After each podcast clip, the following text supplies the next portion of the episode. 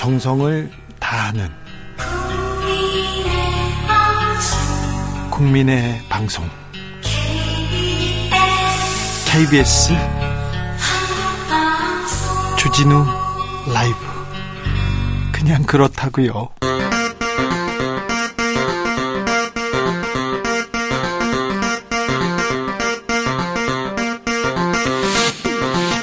주진우 라이브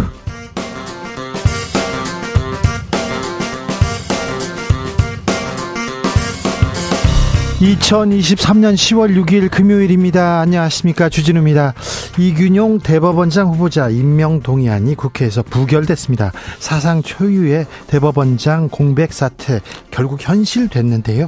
민주당에서는 부적격 인사 추천한 대통령에게 책임이 있다 이렇게 얘기했고요. 대통령실은 국민을 인질로 한 정치 투쟁이라고 비판했습니다.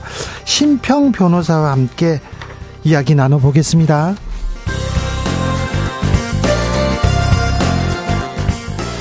김행 여가부 장관 후보자는 어제 청문회 도중 퇴장했습니다. 그야말로 드라마틱하게 엑시트했는데요. 오늘 청문회가 열렸는데 김행 후보자 자맹 중입니다.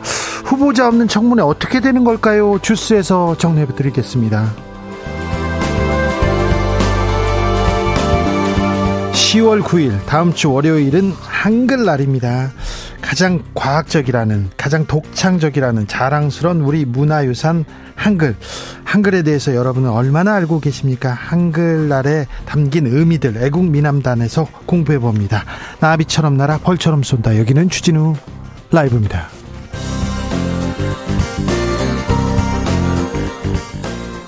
오늘도 자중차에 겸손하고 진정성 있게 여러분과 함께 하겠습니다. 부산은 지금 부산국제영화제로 뜨겁습니다. 자, 영화만큼은 또 한국이 이제 세계를 주도하는 나라가 됐는데요. 됐는데 부산국제영화제는 예전만큼은 아니라고 합니다. 다시 그 위상을 찾았으면 하는데, 음, 아, 부산국제영화제 그리고 영화에 관심 있는 사람들 많지요. 관심 가져주십시오. 그런데요, 음, 지금 현실에서 영화 같은 일이 너무 많이 벌어지고 있어요. 아, 있을 수 없는 일이, 어, 리얼리티 떨어진다. 이렇게 만들면 안 된다. 이런 일들이 너무 벌어집니다. 청문회에서요. 장관 후보자가 사라집니다. 이걸 어떻게 봐야 될지, 자, 어떻게 봐야 될지. 저는 어떤 영화가 떨어졌냐면요. 미싱이라는 영화가 좀 떠오르더라고요. 미싱. 부제는요, 사라진 여자입니다. 네. 그리고요, 센과 치히로의 행방불명도 조금 생각나고요. 화차라는 영화도 생각났습니다. 김맹 장관 후보자 이렇게 보면요. 유인천 장관 후보자는요, 어, 그때는 맞고 지금은 틀리다. 그 홍상수 감독 영화 생각났고요. 신원식 국방부 장관 후보자는 네, 저는 생각이 안 나는데 우리 PD가 타짜 생각난다고 자꾸 어디를 걸으라고 막 손모가지 막 얘기 나오잖아요. 그런 얘기 합니다. 자, 현실이요. 영화 같아요. 그래서 지금 현실 보면요. 어떤 영화가 떠올라요? 아, 지금 가을에는요. 이 영화가 떠올라요. 아, 떠오르는 영화 있습니까? 그냥 갑자기 떠오르는 인생 영화도 좋습니다. 샵 9730 짧은 문자 50원 긴 문자 100원 콩으로 보내시면 무료입니다. 그러면 인생 영화 그리고 현실 같은 영화 얘기 한번 해보자고요. 주진우 라이브 시작하겠습니다.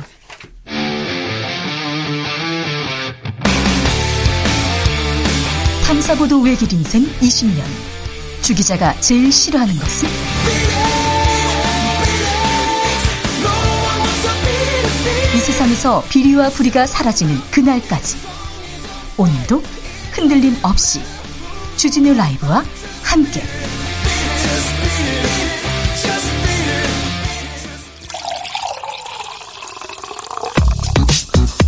진짜 중요한 뉴스만 쭉 뽑아냈습니다. 주스. 정상근 기자 어서 오세요. 안녕하십니까. 이균용 대법원장 후보자 임명안 부결됐습니다. 네, 이균용 대법원장 후보자에 대한 임명 동의안이 오늘 국회 본회의에서 부결됐습니다. 출석 의원 295명 중 찬성 118명, 반대 175명, 기권 2명이었습니다. 큰 차이였어요? 네, 앞서 민주당과 정의당은 의원총회를 통해 부결을 당론으로 정한 바 있습니다. 이 대법원장 임명 동의안이 국회에서 부결된 것은 지난 1988년 정기승 대법원장 후보자 이후 35년 만입니다. 사법부 공백은 참 우려됐지만 그런데 너무 의혹들이 많았어요. 네, 민주당은 후보자의 재산 신고 누락, 자녀 재산 형성 의혹 등이 이 사법부 수장으로서 부적격이라고 주장한 바 있습니다. 네. 그리고 다른 장관들 인사청문회가 이균용 대법원장 임명안에 영향을 미쳤다 이런 얘기 나오는데요. 잠시 후에 아, 심평 변호사하고 자세하게 이 얘기 나눠보겠습니다. 김행 여가부 장관 후보자 청문회 에서 나가셨잖아요. 근데 안 돌아오세요? 네, 어젯밤 늦게까지 이어지던 김행 여성가족부 장관 후보자에 대한 인사청문회는 밤 11시쯤 이 국민의힘 의원들과 김행 후보자가 퇴장하면서 파행됐습니다. 네. 어제 민주당 의원들은 계속해서 이 딸의 주식 관련 자료 등에 대한 제출을 요구했는데요. 어, 김행 후보자는 딸이 원하지 않는다라며 계속 거부했습니다. 어, 그러자 권인숙 여성가족위원회 위원장이 그런 태도를 유지하려면 사퇴하라라고 말했는데요. 어, 그러자 국민의힘 의원들이 위원장의 중립을 개혁을 요구하며 강하게 항의를 했습니다. 어, 그러던 중 지성우 국민의힘 의원이 김행 후보자에게 가서 갑시다라고 말했고 이 김행 후보자가 곧바로 자리에서 일어났는데요. 네. 네, 야당 의원들이 퇴장을 제지하면서 청문회장이 굉장히 시끄러웠습니다. 어, 이후 권인숙 위원장은 야당 의원들만 참석한 가운데 오늘 하루 더 청문회를 진행하기로 의결한 바 있습니다. 아니 근데 여당 의원이 갑시다 그런다고 따라갑니까? 이거 파리 의원님도 아니고 이거 뭐지요? 그래서 오늘 다시 열렸습니까? 네, 김행 후보자가 불참하면서 청문회는 열리지 않았습니다. 여야 공방이 이어졌는데요. 민주당은 초유의 후보자 도망 사태라고 비판했고요. 어, 용해인 기본소득당 의원은 김행 후보자의 이름을 따서 행방불명이라고 비판하기도 했습니다. 국민의힘 의원들은요? 어, 국민의힘은 청문회가 편파적 의회 폭거로 이루어졌다면서 권인숙 위원장의 사퇴를 촉구했습니다. 아, 그래요? 0124님께서 영화 서치 떠오릅니다. 얘기했고요. 마이주님께서 나를 찾아줘라는 영화도 있었죠. 아, 저도 생각했었는데. 음, 윤천 문체부 장관 후보자 청문 보고서는 채택하기로 했습니다. 네, 국회 문화체육관광위원회가 오늘 유인촌 문화체육관광부 장관 후보자에 대한 인사청문 경과 보고서를 채택할 것으로 보입니다. 여야는 인사청문 보고서를 유인촌 후보자와 관련한 이른바 블랙리스트 의혹 등에 대한 야당의 우려를 일부 반영해 적격과 부적격 의견을 편기하기로 했습니다. 강서구청장 보궐선거 사전투표 진행 중이죠? 네, 어, 사전 투표가 이어지고 있는데요. 보궐선거 사전 투표율이 7%를 넘겼습니다. 오후 5시 현재 기준 사전 투표율은 7.53%인데요. 어, 지난해 6일 지방선거 사전 투표율과 비교했을 때 1.2% 포인트 떨어지는 수준으로 이 보궐선거 치고는 투표율이 적잖이 나오고 있다는 평가가 나오고 있습니다. 어, 실제로 역대 재보궐선거 중에서 투표율이 가장 높았던 지난 2021년 서울시장 보궐선거와 비교해도 어, 조금 낮은 수준으로 흐르고 있습니다. 이재명 대표가 오늘 오늘 대장동 위례 신도시 특혜 의혹 사건으로 재판에 출석했습니다. 네, 대장동 등과 관련해 배임 등의 혐의로 기소된 민주당 이재명 대표가 오늘 첫 공판에 출석해 혐의를 부인했습니다. 이재명 대표는 부동산 투기 세력인 민간 사업자들이 원하는 바를 단 한 개도 들어준 바가 없다라면서 무슨 유착을 했다는 건지 모멸감을 느낀다라고 말했습니다. 어, 이재명 대표는 또한 본인에 대한 수사는 수십 명의 검사가 투입돼서 수백 번 압수수색을 하는 등 지금도 이어지고 있다라면서 앞으로도 또 할 것이며 본인이 살아있는 동안 계속될 것이라고 말하기도 했습니다. 재판 중에 정진상 실장을 한번 안아보게 해달라고 요청했다고요? 네, 이재명 대표는 이번 사건으로 함께 기소돼 이 피고인석에 앉은 측근 정진상 전 민주당 정무조정실장에 대해 법원에 신체 접촉 허가 요청을 하기도 했습니다. 어, 이재명 대표는 보석 조건 때문에 정진상 실장과 전혀 접촉하지 못한다라면서 어, 법정 안에서라도 대화하지 않을 터이니 신체 접촉을 할 수 있도록 허락해달라라고 말했습니다. 어, 이후 재판부가 허가하자 이재명 대표는 정진상 실장의 등을 두들기고 포옹하고 악수한 뒤 재판정을 빠져나갔습니다. 이재명 대표는 지금 음, 병원에서 택시로 국회로 가고 있다고 합니다. 최상병 특검법 패스트트랙 표결을 위해서 본회의에 참석한다고 합니다. 군 검찰이 박정훈 대령을 기소했습니다. 네, 국방부 검찰단은 오늘 박정훈 전 해병대 수사단장에 대해 항명, 상관, 상관 명예훼손 등의 혐의로 불구속 기소했습니다. 박정훈 전 단장은 김계환 해병대 사령관 등으로부터 어, 장관 귀국 시까지 순직 해병 장병 관련 조사 기록을 경찰에 넘기지 말라는 지시를 받았음에도 이를 따르지 않고 경찰에 이첩했다라고 봤습니다. 어, 또한 이종섭 국방부 장관에게는 사단장을 혐의 자로 포함해야 하는지 질문하지 않아 놓고 이를 사실인 것처럼 언론에 밝혀서 상관인 장관의 명예를 훼손했다고도 그 국방부 검사단은 주장했습니다. 네, 재판에서 좀 따져봅시다. 뭐가 진실인지 좀 알아야 되겠습니다. 아, 요즘 살림살이 좀 나아지셨습니까? 아, 통장에 잔고 좀 넣으셨습니까? 아, 가계부채 걱정이라는데 가계 여윳돈 크게 줄고 있습니다. 네, 국민들의 소득 증가는 주춤한 반면에 부동산 투자는 더 늘어나면서 가계의 여윳돈이 1년 전보다 24조 원 줄었다는 통계가 나왔습니다. 24조 원이나요? 네, 한국은행이 오늘 공개한 자금 순환 통계에 따르면 가계 및 비영리 단체의 올해 2분기 순 자금 운용액은 28조 6천억 원으로 지난해 2분기와 비교했을 때 24조 3천억 원이 줄었습니다. 아이고. 어, 보통 가계는 이 여윳돈을 예금을 하거나 투자를 하고 어, 이것이 기업이나 정부에 공급되는데요. 어, 그 여윳돈이 크게 줄었다라는 의미입니다. 특히 가계의 이 국내 지분증권 및 투자 펀드가 1년 사이에 24조 6천억 원에서 2 천억 원으로 24조 원 이상 급감했습니다. 예금은 어때요? 어, 예금에서도 11조 원, 그리고 금융기관 예, 어, 예금 등 이제 금융기관 예치금이 11조 원, 그리고 보험 연금 준비금도 10조 원이 감소했습니다. 어, 때문에 비금융 법인 기업의 순 자금 조달 규모도 31조 3천억 원이 줄었습니다. 예금도 막 11조 원 이렇게 줄었네요. 많이 아 참. 가계 부채 걱정이라고 했는데 가계 저축한 돈도 크게 줄고 있습니다. 이거 좀 각별히 신경 써줘야 되는데 정부에서 대책을 내야 되는데 저희가 방송에서 계속 강조하는데 좀 대책이 안 나와요. 정책이 안 나와요. 네. 그래서 더 얘기하겠습니다. 아, 경찰이 어, 권총 살 예산으로 음, 저위험 권총을 사야 되는데 일반 권총을 샀다는 아, 뉴스가 나왔어요? 네, 현장 경찰관들의 물리적 대응력을 강화하겠다며 정부가 저위험 권총 도입을 공언했는데요. 어, 그런데 정작 이를 위해 편성된 예산으로 경찰이 살상용 일반 권총을 산 것으로 드러났습니다. 어, 저위험 권총은 살상력을 기존 경찰관이 쓰는 권총의 10분의 1 수준으로 낮춘 총기인데 어, 사용 규정이 까다롭고 또 사후 책임 문제로 번질 수 있는 일반 권총 대신 어, 비교적 과감하게 사용할 수 있다는 점에서 대안으로 평가를 받은 바 있습니다. 어, 그런데 경찰청의 저위험 권총 성능 검사 결과 보완해야 할 점이 다수가 발견됐다고 합니다. 어, 그래서 경찰은 내년 초에 재차 성능 검증을 진행할 방침이었다고 하는데요. 어, 그런데 이미 올해 편성된 13억 5천만 원으로 389경 일반 권총 1,400여 정을 추가 구입했다라고 합니다. 아 경찰 좀 요즘 하는 일이 믿업지 않습니다. 네, 경찰청은 저위험 권총 도입을 위해서 편성된 내년 예산은 차질 없이 집행이 가능하다라고 밝혔습니다. 아, 그 또 예산은 또 예산의 성격에 어? 필요에 맞게 써야 되는데 이게 좀 잘좀 좀 해주세요. 주일 한국 대사관이 어, 차량 썬팅했다고 현지 언론에 보도됐네요. 네, 주일 한국 대사관의 외교 차량들이 이 불법 썬팅된 차량을 운행하다가 현지 언론에 보도가 됐습니다. 어, 일본 후지 TV는 불법 썬팅한 한국 대사관 차량을 4시간 만에 3대 발견했다며 어, 한국 대사관이 주변의 안전을 위협할 수 있는 행태를 외교 특권으로 자행하고 있다라고 비판했습니다. 일본 외무성에서도 조사를 했습니까? 네, 일본 외무성 조사 결과 한국 대사관에서 법령에 적합하지 않은 사례가 있었다 이렇게 확인을 했습니다. 한국 대사관 측은 취재진의 일부 차량의 과도한 썬팅은 인정했지만 일본 법률에 적합하지 않다는 것을 인식하지 못했다라고 답변했다고 우리와 합니다. 달리 일본에서는 그 차량 압률이 그 썬팅 못하게 했어요.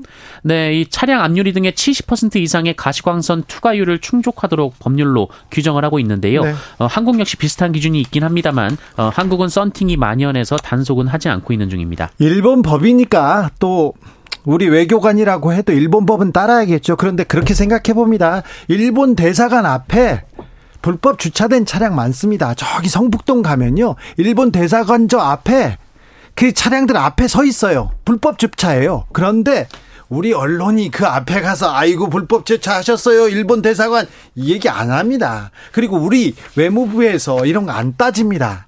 그런데 조금 이런 것까지 얘기가 하고 외무성에서 나서고 근데 일본하고 한국하고 관계가 좋아졌다는데 일본 외무성 이런 거 하고 있습니까? 한국 외무부에서는 뭐 하고 있는지 아 참 한국 기자들은 알면서도 그거 뭐라고 안 합니다. 아 참. 뭐 잘했다는 건 아닙니다. 네. 일본 법은 따라야 된다는 얘기도 드립니다. 네. 저는 그런 기사는 안 쓸 것 같아요. 네. 음. 앞으로 부부가 함께 육아휴직을 내면 통상임금의 100% 지급됩니다. 네, 내년부터 생후 18개월 이내의 자녀를 돌보기 위해 부모가 함께 육아휴직을 하면 첫 6개월 동안 부모가 각각 통상임금의 100%를 육아휴직 급여로 받게 됩니다. 네. 어, 작년에 도입된 3 플러스 3 부모 육아휴직제는 생후 12개월 내에 자녀를 돌보기 위해 어, 부모가 동시에 또는 순차적으로 육아휴직을 하면 첫 3개월간 부모 각자에게 통상임금의 100%를 지급해 왔는데요. 네. 어, 기본적인 육아휴직 급여 통상임금은 80%입니다. 어, 이에 정부는 이 특례를 적용받는 기간을 첫 3개월에서 6개월로 늘리고 자녀 연령도 생후 12개월 내에서 18개월대로 확대하기로 했습니다. 어, 그리고 급여 상한액도 월 최대 200에서 300만 원에서 200에서 450만 원으로 인상합니다. 네. 좋아요. 조금씩 올려주고 다 좋습니다만 조금 더 좀 획기적인 대책이 나와야 됩니다. 우리 출산율이 0.7명인데 지금은 0.6대로 떨어졌을 가능성이 높아요. 그러니까 획기적인 혁명적인 발상이 필요한데 아 80%에서 90% 100%뭐 20만 원 더 줄게 이걸로는 안 되는데 조금 더 좀 고민해 봐야 될 것 같습니다. 우리 여자 양궁 대표팀 세계 최강인데 최강인데도 2위권하고도 너무 차이가 커요. 아시안 게임 7연패 이렇겠습니다. 네, 한국 여자 양궁 대표팀 임시현, 안산, 최미선 선수가 아시안 게임 양궁 여자 단체전 결승에서 중국을 세트 점수 5대 3으로 꺾고 금메달을 획득했습니다. 아, 우리 대표팀은 1998년 방콕 대회부터 단 한 번도 이 종목의 금메달을 놓치지 않았는데요. 네. 7연패에 성공했습니다. 뭐, 뭐 올림픽도 마찬가지지만 아시안 게임 뭐 항상 이기죠. 네, 그리고 지난 4일 이우석 선수와 함께 혼성 단체전 금메달을 합작한 임시현 선수는 대회 2관왕에 올랐습니다. 네. 어, 그리고 임시현 선수와 안산 선수는 내일 결승전에서 어, 개인전 결승에서 만나 결승을 치르게 됩니다. 금은이 또 우리 선수 차지네요. 네, 그렇습니다. 어, 그리고 야구 대표팀은 오늘 중국을 대파하고 결승에 진출했습니다. 네. 우리 대표팀은 안타를 16개 터트리며 중국을 8대 1로 완파했는데요. 김주원 선수와 강백호 강백호 선수가 홈런을 쏘아 올렸습니다. 강백호 선수 첫 국제대회 홈런입니다. 네, 결승산대는 우리에게 유일한 패배를 안겼던 대만이고요. 어, 금메달 결정전은 내일 오후 7시입니다. 자, 배드민턴의 간판 안세영 선수도 또 계속 순항하고 있어요. 네, 안세영 선수 여자 단식 결승에 올라갔습니다. 안세영 선수는 세계 랭킹 5위 이 중국의 허빙자오 선수를 만났는데요. 어, double score 경기가 이어진 끝에 어, 경기가 42분 만에 끝나버렸습니다. 작년까지만 해도 허빙자오 선수가 안세영 선수를 항상 이겼는데요. 올해는 뭐 허빙자오 선수든 어떤 선수든 안세영 선수한테 지금 음, 적수가 되지 못하고 있습니다. 아우 멋있습니다. 안세영 선수 화이팅입니다. 음. 마이주님께서 강서구민 여러분 오늘 사전투표는 6시까지입니다. 아, 내일 사전투표는 저녁 6시까지고요. 다음 주 수요일은 오전 6시부터 8시까지 오후 8시까지 투표가 진행됩니다. 그러니까 강서구민주 여러분 자신의 어, 투표 투표권 꼭 행사해야 됩니다. 주스 정상근 기자 함께했습니다. 감사합니다. 아 그리고 주지수에서도 금메달 소식이 나왔습니다. 주지수요? 네. 알았어요. 네. 고맙습니다. 네. 정상근 기자 얼른 가세요. 1389님께서 음 국회를 나간 김행 후보자 전화를 구면 돌아오겠죠 얘기하는데 네, 어찌 될까요? 3261님 길거리 간식 잉어빵도 한 개 천원입니다. 아이들 간식값 너무 올라서요. 살림이 좀 어려워지는 시기입니다. 국회의원님들 싸우지만 마시고 물가 좀 잡아주세요. 제 말이요. 싸울 땐 싸우더라도 좀 물가를 잡으면서 민생을 챙기면서 좀 해주세요. 어때? 안 그러면 정말 진짜 아우 청문회인데 그렇게 싸워요. 그렇게 시끄럽게요. 아, 참. 말 주짓수를 보는 것 같아요. 주짓수 구본철 선수가 77kg 아, 어, 그램급에서 금메달 땄습니다. 어우, 자랑스럽습니다. 네. 내 인생의 영화 그리고 지금 현실에서 떠오르는 영화 있습니까? 물어봤더니 2195님께서 영화 바보들의 행진이 생각납니다. 왜인지는 잘 모르겠어요. 네. 아, 그, 그렇죠. 왠지는 저도 잘 모르겠습니다. 절대 모르겠어요. 6466님께서 지금 상황을 보면요. 영화 내부자들 착한 영화였어요. 착한 영화. 영화가 현실을 못 따라간다니까요. 3946님 코트 깃을 올리고 낙엽을 밟으면서 왠지 쓸쓸하게 걸어가는 영화 만추 생각납니다. 만추, 네. 현빈, 탕웨이. 네. 생각나네요. 쓸쓸하죠? 외롭죠? 가을이니까요. 7489님, 생각나는 영화는 내 머리, 이게, 내 머릿속에 지우개입니다. 정치, 사회, 경제 다 지워버리고요. 그러고 싶어. 머리 아픈 일들이 너무 많아요. 얘기합니다. 음, 5145님께서 영화 해피투게더 보셨습니까? 함께 영화 보고 이과수 폭포 보러 가자고 약속했던 친구가 있었는데요. 지금 뭘 하고 있을지 궁금합니다. 네. 가, 어디 가셨구나. 떠나셨나. 네. 네. 음, 위로의 말을 전합니다. 주디는요, 아, 영화나 드라마 보면서 가고 싶었던 곳이 있으신가요? 얘기하는데 저는 저 비자금 찾으러 가고 싶은 그런 생각이 있어요. 아직도요. 네. 계속 있어요. 네. 음, 그냥 그렇다고요? 주진우 라이브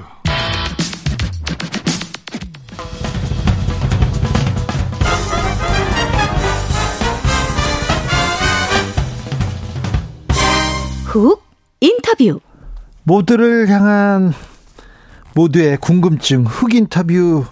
자 내일 저녁에요. 여의도에서 세계 불꽃 축제가 열립니다. 화려한 불꽃이 가을밤을 수놓을 텐데요.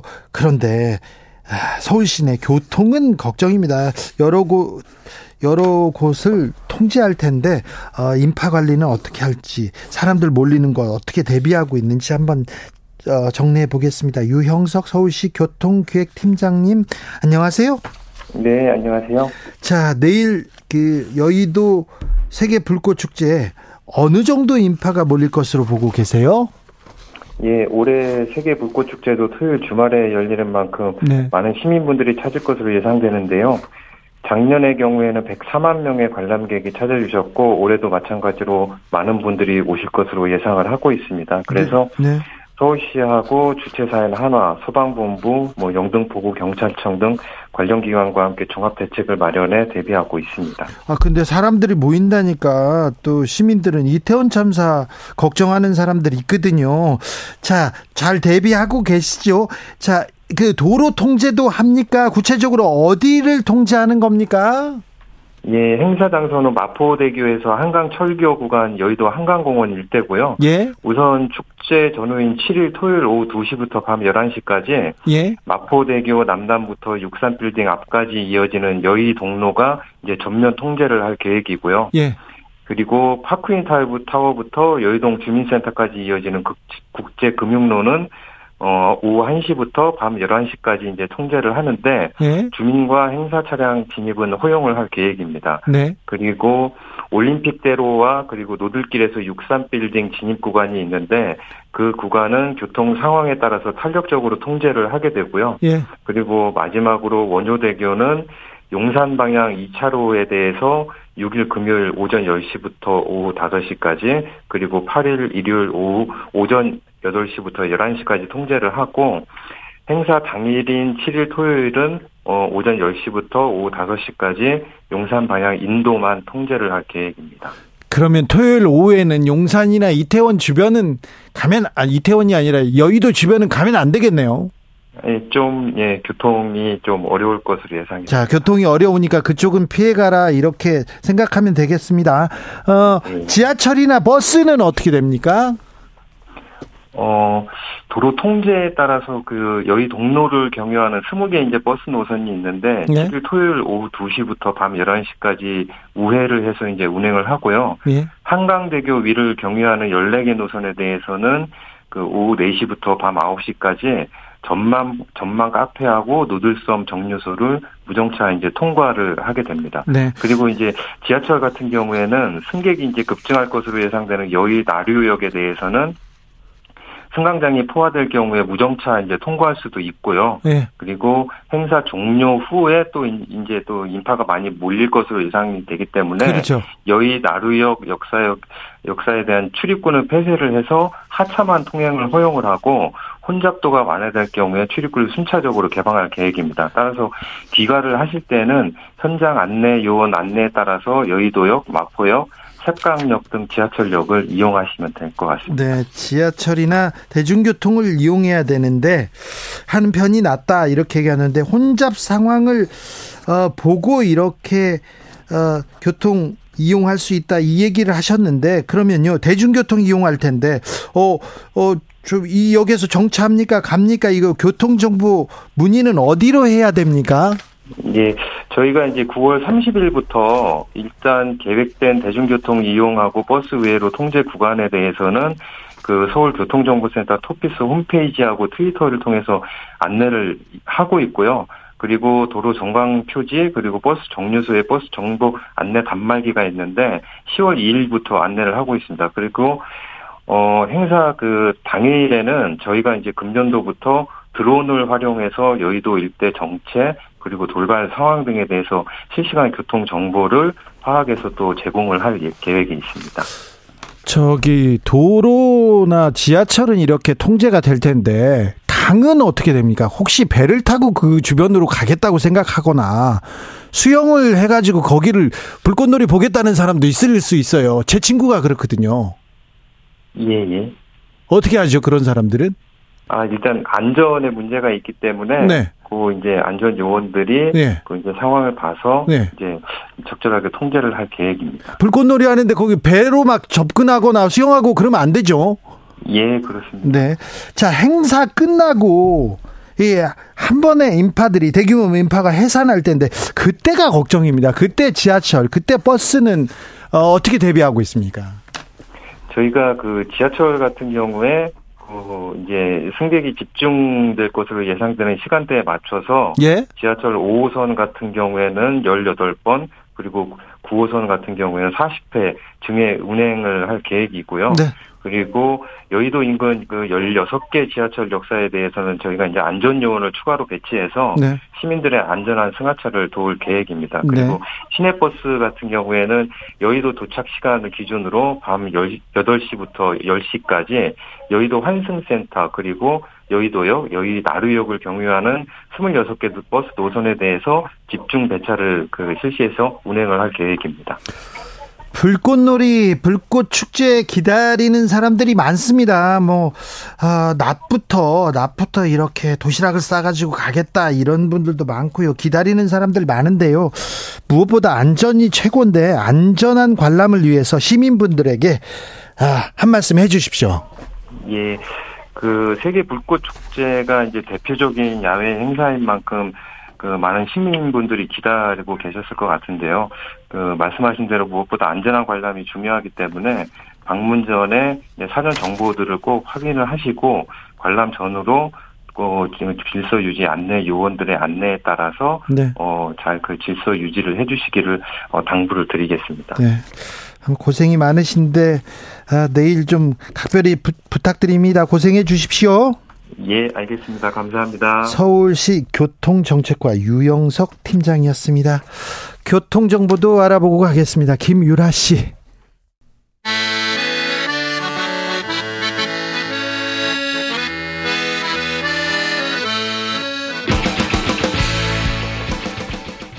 역사를 잊은 민족에게 미래는 없다. 역사에서 배우고 미래를 열어가겠습니다. 애국심으로 미래를 여는 남자들.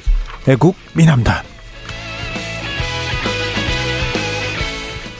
애국 미남단 1호 단원입니다. 역사학자 전우용 교수 모셨습니다. 어서 오세요. 네, 안녕하세요. 네.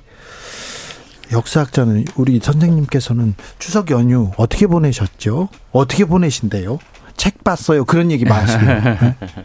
맨날 책만 뭐 맨날 책만 보는 건 아니, 맨날 책만 보는 건 아니잖아요. 예, 집에서 보냈어요. 그럼 시간이 여유가 조금 남으면 예. 선생님께서는 뭐 하는 걸 이렇게 좋아하십니까?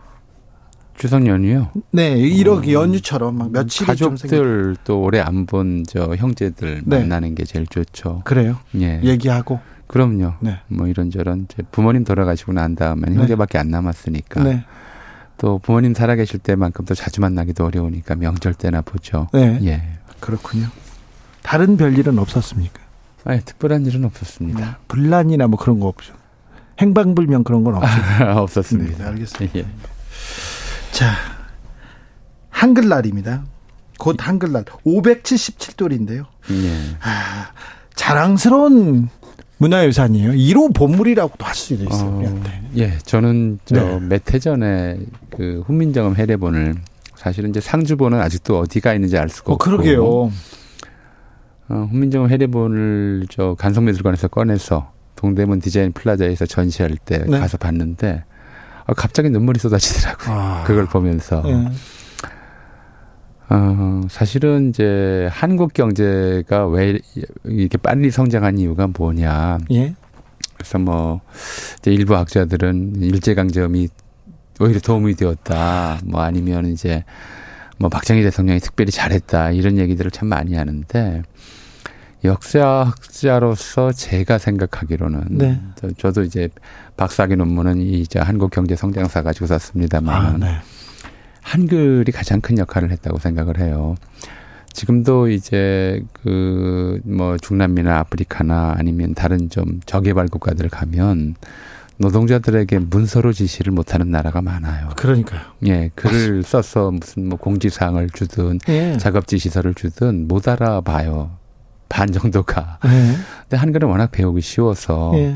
이게 이제 첫 번째로는 이런 이제 생산 작업의 효율성을 높이는데 엄청난 역할을 했고 예. 또 사람들을 하나로 모으는데 여론의 소, 그 의견의 교환과 소통과 뭐 이제 토론 이런 데서 엄청나게 좀 유리한 어, 조건을 제공했기 때문에 네. 또 한국인들을 문화민족으로 만든 것도 한글이고요. 맞습니다. 또 전 세계에서 가장 어, 과학적인 글자이고 네. 또 발명자가 누구인지 알 수 있는 글자이고 네. 또 가장 쉽게 배울 수 있는 글자이고 어, 한국인들은 한글에 감사해야 하고 세종대왕에게 감사해야 되는 게 맞다고 네. 생각을 해요. 그래서 네. 광화문 광장 이름을 뭐 바꾸자. 아, 뭐 요즘 오늘 오다 보니까 뭐 현수막에 광화문 광장을 거기 원래 세종로거든요. 네. 세종대로란 말이에요. 네. 이게 46년도에 당시 서울시에서 세종로라고 이름을 붙였어요. 원래 그, 그 이전에는 조선 시대에는 이제 경복궁철로 경복궁 앞길이라고 불렸고 예. 뭐 누가 그 왜 그랬는지 모르겠지만 뭐 육조거리라는 이상한 이름을 붙였는데 요즘에는 네. 사실은 그렇게 불린 적은 없어요. 그 다음에 일제강점기엔 일본인들이 거기를 광화문통이라고 그랬어요. 광화문 음. 앞길이라고 해서. 근데 해방 이후에 우리나라의 중심가로에 그런 이름을 붙여놓는 게 적당치 않다 해서 1946년 10월에 그러니까 정부 수립도 전이에요. 그때 서울시의 가로명 재정위원회가 만들어져서 그 길에다가 세종로라는 이름을 붙였죠. 그러니까 우리 역사상 가장 훌륭한 군주의 이름을 딴다, 묘호를 딴다 이랬던 것인데요. 네. 근데 최근에 오다 보니까 현수막이 거기를 무슨 이승만 광장이라고 이름을 붙여놓고 거기서 홍보를 하더라고요. 아 그래요? 예, 이게 좀 터무니없는 일인데. 터무니없는데 예. 그렇게 되면 어떻게 하지? 그런 좀 걱정이 심지어 뭐 세종대왕 동상 철거하고 이승만 동상 세우자는 사람들도 있고 하니까 네. 참 왜 이렇게 됐나 아, 답답하고 그렇습니다. 외국 사람들이요. 예. 우리 말을 배울 때요. 예. 글을 먼저 배우는 경우가 있어요. 가장 배우기 쉬워요. 쉽다고요. 예. 그래서 세종대왕한테 감사하다는 얘기를 외국 아니, 사람들한테는 들었어요. 오죽하면 세종대왕께서 이걸 만드시면서 네. 역사인을 아 우리말로 해야 되겠네요. 사람마다 수빈 익혀. 네. 쉽게 익혀라 이거잖아요. 이렇게 쉽게 익힐 수 있는 글자가 어디 있겠어요. 그렇죠. 예. 네. 자, 윤석열 대통령이 6월 10일 날 제가 지난해입니다. 지난해 네. 국민의힘 지도부와 점심을 먹다가 용산 시민공원 이름을 뭘로 할까 하다가 이런 얘기가 나왔어요. 영어로 National Memorial Park 이렇게 하면 멋있는데 국립 추모공원이라고 하면 멋이 없어서 우리나라 이름으로는 무엇을 해야 할지 모르겠다. National Memorial Park 이렇게 이름을 지으면 좋겠다 얘기했는데 영어를 좀 좋아하십니다 이분이. 그런데 뭐 그걸 뭐 굳이 국립 추모라고 할 필요도 없고 네. 뭐 국가기념공원 해도 되고요. 네. 그뭐 누구 이름을 고칠 수도 있고요. 상징을 또 딸 수도 있고요. 사실은 이게 용산공원에 대해서는 오래전부터 논의가 됐잖아요. 이미 노무현 정권 때부터 이 공원화 문제는 논의가 네. 됐었고 여러 차례 얘기가 나왔어요. 그때 어, 저도 뭐 세계 뭐 공원이든 아니면 이제, 아, 저, 아, 국립, 뭐랄까요, 어, 기념공원이든 뭐 이런 거 이름 붙이자는 얘기들은 그 당시도 있었는데 아마 그런 안 중에 하나였을 텐데 그게 좀 못마땅하게 느끼, 느, 탐탁치 않게 느껴지, 느껴지셨던 모양이죠. 그럴까요? 아, 한글로 또, 한글이 또, 또 외국인들은요, 한글이 예쁘다고, 예. 한글 티셔츠 만들어 가지고 이렇게 입고 다니고, 왜, 아이러브 서울처럼 나는 서울을 사랑합니다. 한국을 사랑합니다. 이런 거 한글로 티셔츠 안 만들어 줘요. 이런 얘기도 들었어요. 뭐 옛날에 어디 뭐죠 그 단체 그 만들어 입는 체육복 같은 거 네. 그런 이제 글자 새겨진 어디 구가 다니는 외국 연예인도 있었고 예. 뭐 스위스 사람들은 스위스라는 글자를 그렇게 좋아한다면서요. 예. 산 사이에 윌리엄 테리 서 있는 듯한 창든 병사가 서 있는 듯한 모습이라고. 예. 뭐 이제 한글이 예쁘기도 하죠. 그렇죠. 예. 네. 자, 그런데 한글이 좀 어찌 보면 대접을 못 받습니다. 자기의 그 위상, 위치에만큼은 아닌데. 이거는 어찌 보면입니다. 아니, 사실이 그렇죠. 그렇죠. 어, 이제 세종대왕이 그 어제 훈민정음, 훈민정음이라는 이제 그 일종의 유음이죠. 음. 유음을 발표하면서 아, 이렇게 얘기하셨어요. 이렇게 쓰셨어요. 네, 이제 내가 스물여덟 자를 만들었으니 네. 예, 그 스물여덟 자를 맹가나오니 이렇게 돼 있죠. 스물여덟 자를 만들었는데 이 글자의 이름인데 훈민정 음이에요. 네, 음. 이거 굉장히 좀 그 중요한 문제거든요. 네. 일단 훈민이라는 것부터 좀 들어가 보죠. 우리가 아이들을 가르칠 때 어린 아이들은 훈육한다고 그러고 좀 크면 교육한다고 그래요. 네. 원래 교라고 하는 건 글로 가르치는 것이고 네. 훈이라고 하는 것은 말로 가르치는 것이에요. 아, 그렇군요. 글을 모르는 아이들을 가르칠 때 훈육이라고 해요. 네. 그래서 훈민이라고 한 것은 백성을 좀 이제 어린 백성이니까 어리석게 본 것이죠. 예. 그리고 바른 글자 정자라고 하지 않고 정음이라고 한 것은 네. 소리만 표시하는 글자다라고 하는 것을 제 그 당시 생각으로는 네. 한계가 있는 글자다라고 네. 하는 걸 이제 밝혀둔 거예요. 한자가 있고 예. 배우는 사람들의 한자가 있고 예, 그다음에 그렇죠. 어린 백성들이 백성들도 다 널리 쓰게 이렇게. 소리만 표기하는 글자 예. 표음 문자죠. 예. 근데 그러다 보니까 당시 이제 한자 문학을 익숙 어, 개인들 시대 또 양반들이 한자를 읽고 쓸 줄 안다는 것을 자기 자신 자존감으로 생각하던 시대에는 이 글. 글자가 좀 탐탁치 않았죠. 온전한 네. 글자가 아니라고 생각했어요. 네. 그래서 별, 별명으로 반글이라고들 했죠. 반글. 이게 이것도 어떤 국어학자하고서 사실 논쟁을 한 적이 있었는데 네. 우리 반말이라고 그러잖아요. 예. 왜 반말일까요? 반말이요? 네. 우리가 일상 언어에서 존댓말하고 반말밖에 없는 세상을 살고 있어요. 존댓말의 반대말이라면 하댓말이나 비댓말이 돼야죠. 그렇죠. 왜 반말이 되겠어요? 왜 그럴까요? 원래 우리가 이제 어미 활용이 굉장히 복잡한 언어예요, 한국어가. 네. 그러니까 상대에 따라서 네. 존대, 상대, 평대, 하대, 비대 기본적으로 다섯 개로 나뉘어요. 너무 그건 활용이. 어렵겠어요. 하십시오, 하시오, 네. 하오, 하게, 해라. 네. 이게 이제 각각의 그 다섯 가지 단위거든요. 거기다가 네. 또 특수언어로서 궁중에서는 하시옵소서까지 네. 해서 극존대가 또 있어요. 그래서 뭐 이렇게 돼 있어서 헤라체는 이제 아주 그 존비 관계에서 그러니까 노비가 아, 저 상전인 노비에게 또는 부모가 자식에게 쓰는 말이거든요. 근데 아이들이 이렇게 복잡한 어미 활용을 배울 수가 없잖아요. 네. 그래서 아, 아이들은 어미 없는 말을 잘라서 쓰도록 허용했어요. 네.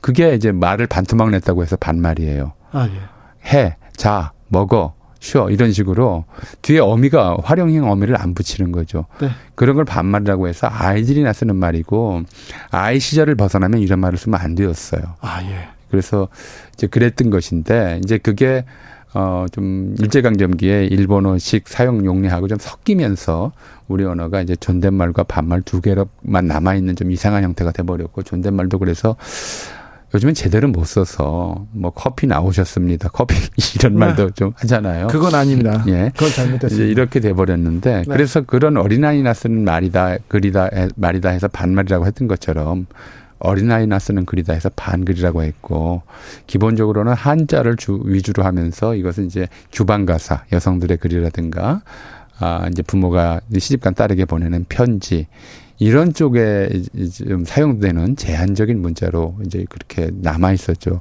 이건 뭐, 어, 이제 1894년까지 계속 마찬가지였어요. 네. 갑오 개혁 이후에 중국과 사대 관계를 끊고 나서야 이 반글이라고 하는 것을 국문이라고 하기 시작해요. 아, 그래요? 예, 그 전까지는 국문이라고 부른 적이 없어요. 그렇습니까? 예.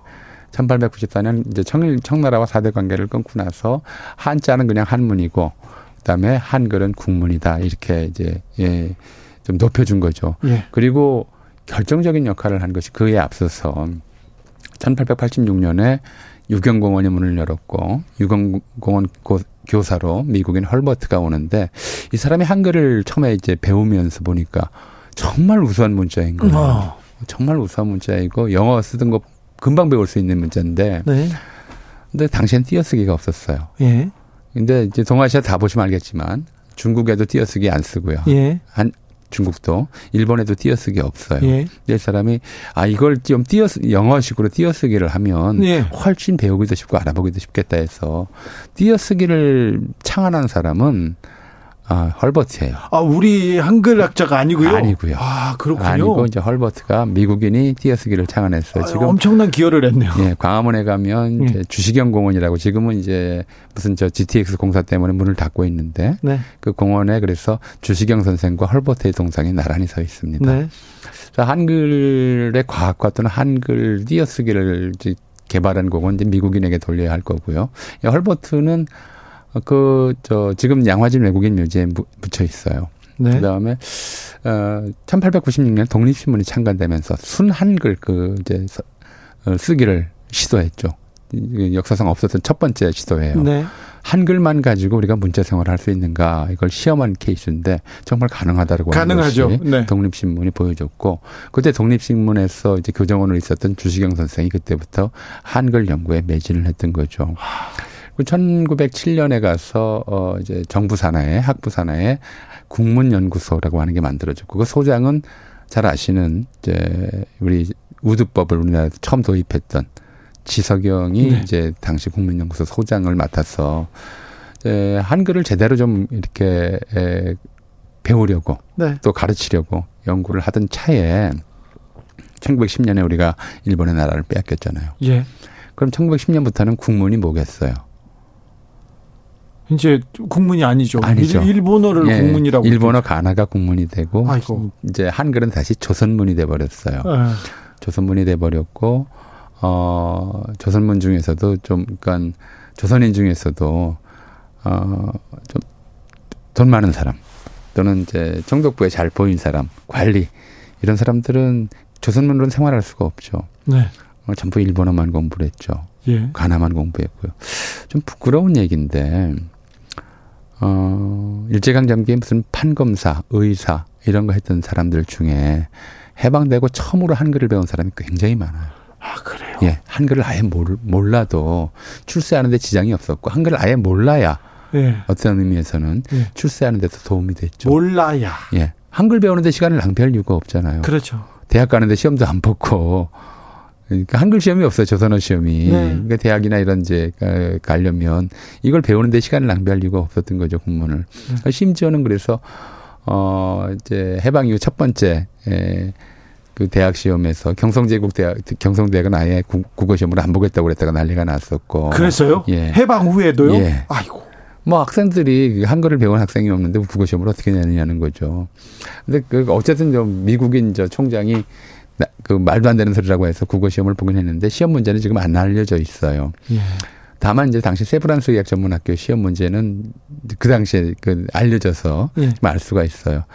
대학교 입학 시험 최고 대학인데 그 세브란스 의학 전문학교면 네. 어, 예. 떤 문제가 나왔습니까? 가르치다와 가리키다의 차이는 뭐냐? 아이고.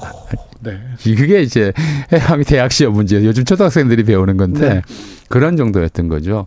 그만큼 좀 일제강점기에 들어서 한글이 완전히 천대받는 상황이었고 아, 한글을 알아도 더 심각한 문제는 네. 우리가 한글을 공부해서 이제 세상 사실은 저는 그렇게 생각해요.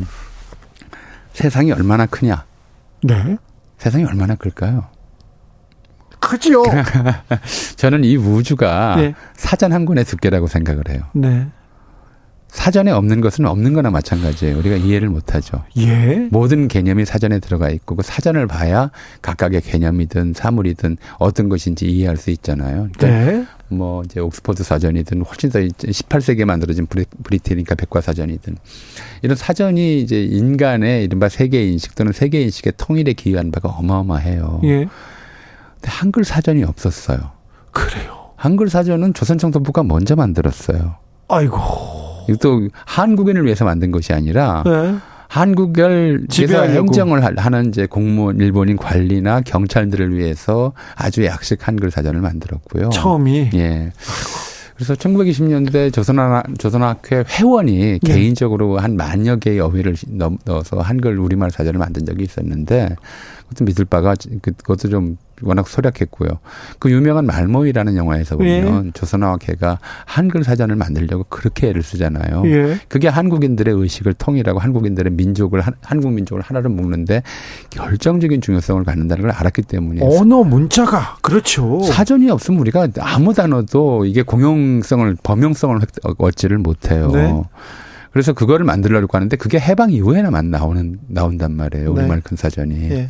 그러니까 어, 우리가 이제 집단적 노력에 의한 학문적 결실에 의한 사전은 일제강점기까지 우리말 사전조차 나오지를 못했던 거죠. 네. 엄밀하게 말해서 한국인들이 일본어 사전은 볼 수가 있어서도 한국어로 이 세상을 이해할 수 있는 틀을 가지지를 못했던 거예요. 네. 그만큼 식민지 지배라고 하는 것이 한국인들의 이른바 발전, 문화의 발전, 하나의 통합에 얼마나 큰 이제 장애를 초래했는지 예, 알 수 있는 사실이죠. 그러니까 이렇게 좀 한글 천대의 역사가 길었고 또 일제강점기에도 못 배운 사람들의 어린 백성이나 배우는 글 정도로 천대받는 상황에서 이 한글을 통해서 민족 정신을 좀 바로 세우고 민족을 통합하자 이런 생각들이 나올 수밖에 없죠.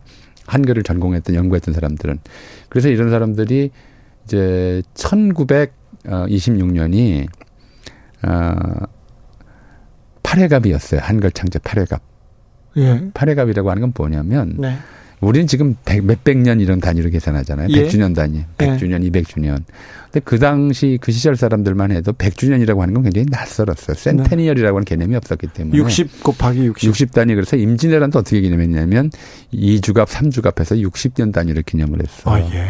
그러니까 우리가 어 2092년 아니 저1000 어, 2000 그죠? 2012년이었나 보네요. 예. 그때가 이제 임진왜란 7주갑 이랬었거든요. 예. 그러니까 임진왜란 6주갑이 1950 그, 어, 2년이었는데, 한국전쟁 중이었는데도 그때도 이제 임진왜란 6주갑 기념식을 하고 하던 정도였으니까. 그러니까 한글 창제 8주갑 기념일을 하면서 예. 이제 그때부터 이제 한글 이거 창제를 기념하기로 했는데 그때만 해도 한글이라는 이름이 정착하지 않았던 거죠. 네. 우리가 세종대왕이 한글을 창제하셨다고 얘기하지만 사실은 세종대왕은 훈민정음을 창제한 거고 예. 한글이라는 이름은 주시경 선생이 1913년에 붙여요. 근데 1926년까지도 일본어하지 않아서 첫 번째 한글 창제 기념, 훈민정음 창제 기념식의 이름은 가갸날이었어요. 가갸날. 예. 그러니까 일본인들이 가나라고 그러니까 자기 문자를 네. 우리 문자 이름이 없던 때니까 국문도 아니고 조선문이라고 그러니까 가갸 거겨 할때 앞에 두 개를 따서 네. 가갸 날이라고 이름을 붙였었죠. 네. 그게 첫 번째 한글날 기념식입니다. 그리고 이제 그 다음에부터 계속 가갸날 2주년, 3주년 하기로 했는데 이제 그 1년 사이에 한글이라고 하는 이름이 이제 더 넓게 퍼져서 네. 아, 앞으로는 한글날이라고 하자. 그래서 1927년부터 한글날이라는 이름이 붙습니다. 한글날의 역사는 예. 길진 않군요. 길지 않습니다. 네. 6856님께서 한글의 위대함을 매번 잊고 있는 제 자신을 반성합니다. 한글보다 영어가 일상화되어 있는 우리 현실도 많이 어세, 아쉬워요. 지나가다 보면 간판도 다 외래어고 그렇습니다. 1388님, 주진우 라이브가 아니고 주진우 생방송이라고 해라. 네. 반성하겠습니다. 죄송합니다. 네. 참 그렇게 해야 되는데. 아, 오늘 얘기도 좀 누구들 사람들한테 들려주고 싶어요. 느티나무님께서 교수님 얘기 오디오북으로 만들어서 아이들 들려주면 좋겠어요. 귀에 쏙쏙 들어옵니다. 저도 그 생각했는데 생각했는데 자 이렇게 중요하고 정말 글과 언어와 그림이나 정신을 이렇게 어, 모아주는 그런 말인데 왜 조금 한글에 대해서 우리가 아, 이제 일제강점기에도 일본어를 네. 배워오는 것이 더 유리했고요. 해방 이후에도 영어를 배우는 것이 더 유리했다 이렇게 판단을 하다 보니까 네. 한글을 계속 반글의 지위. 그러니까 지금은 한글은 잘 못 써도 네. 우리말을 잘 못해도 네. 엉뚱한 데다 전대를 붙여도 네. 다 넘어가잖아요. 그 부분에 대해서는 별로 뭐 사람들이 예, 한국말 잘못한다고 누구를 좀 뭐라고 비난하거나 예. 훈계하거나 이런 법이 없어요. 예. 영어 잘못하면 맨날 혼나는데 예. 우리말 잘못 쓴다고 해서 혼나지 않는 그런 문화를 만들어 버렸어요. 그러니까요. 영어 잘못하면 창피한데 구, 한글은 마, 마찬가지. 세계에서 가장 우수한 문자를 선물 받고도 그것을 천대하는 것. 그게 이제 우리가 좀 극복해야 될 잘못된 문화. 전용 교수였습니다. 감사합니다.